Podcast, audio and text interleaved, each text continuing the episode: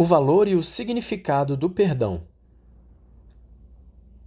Alguns preferem não falar de reconciliação, porque pensam que o conflito, a violência e as rupturas fazem parte do funcionamento normal de uma sociedade.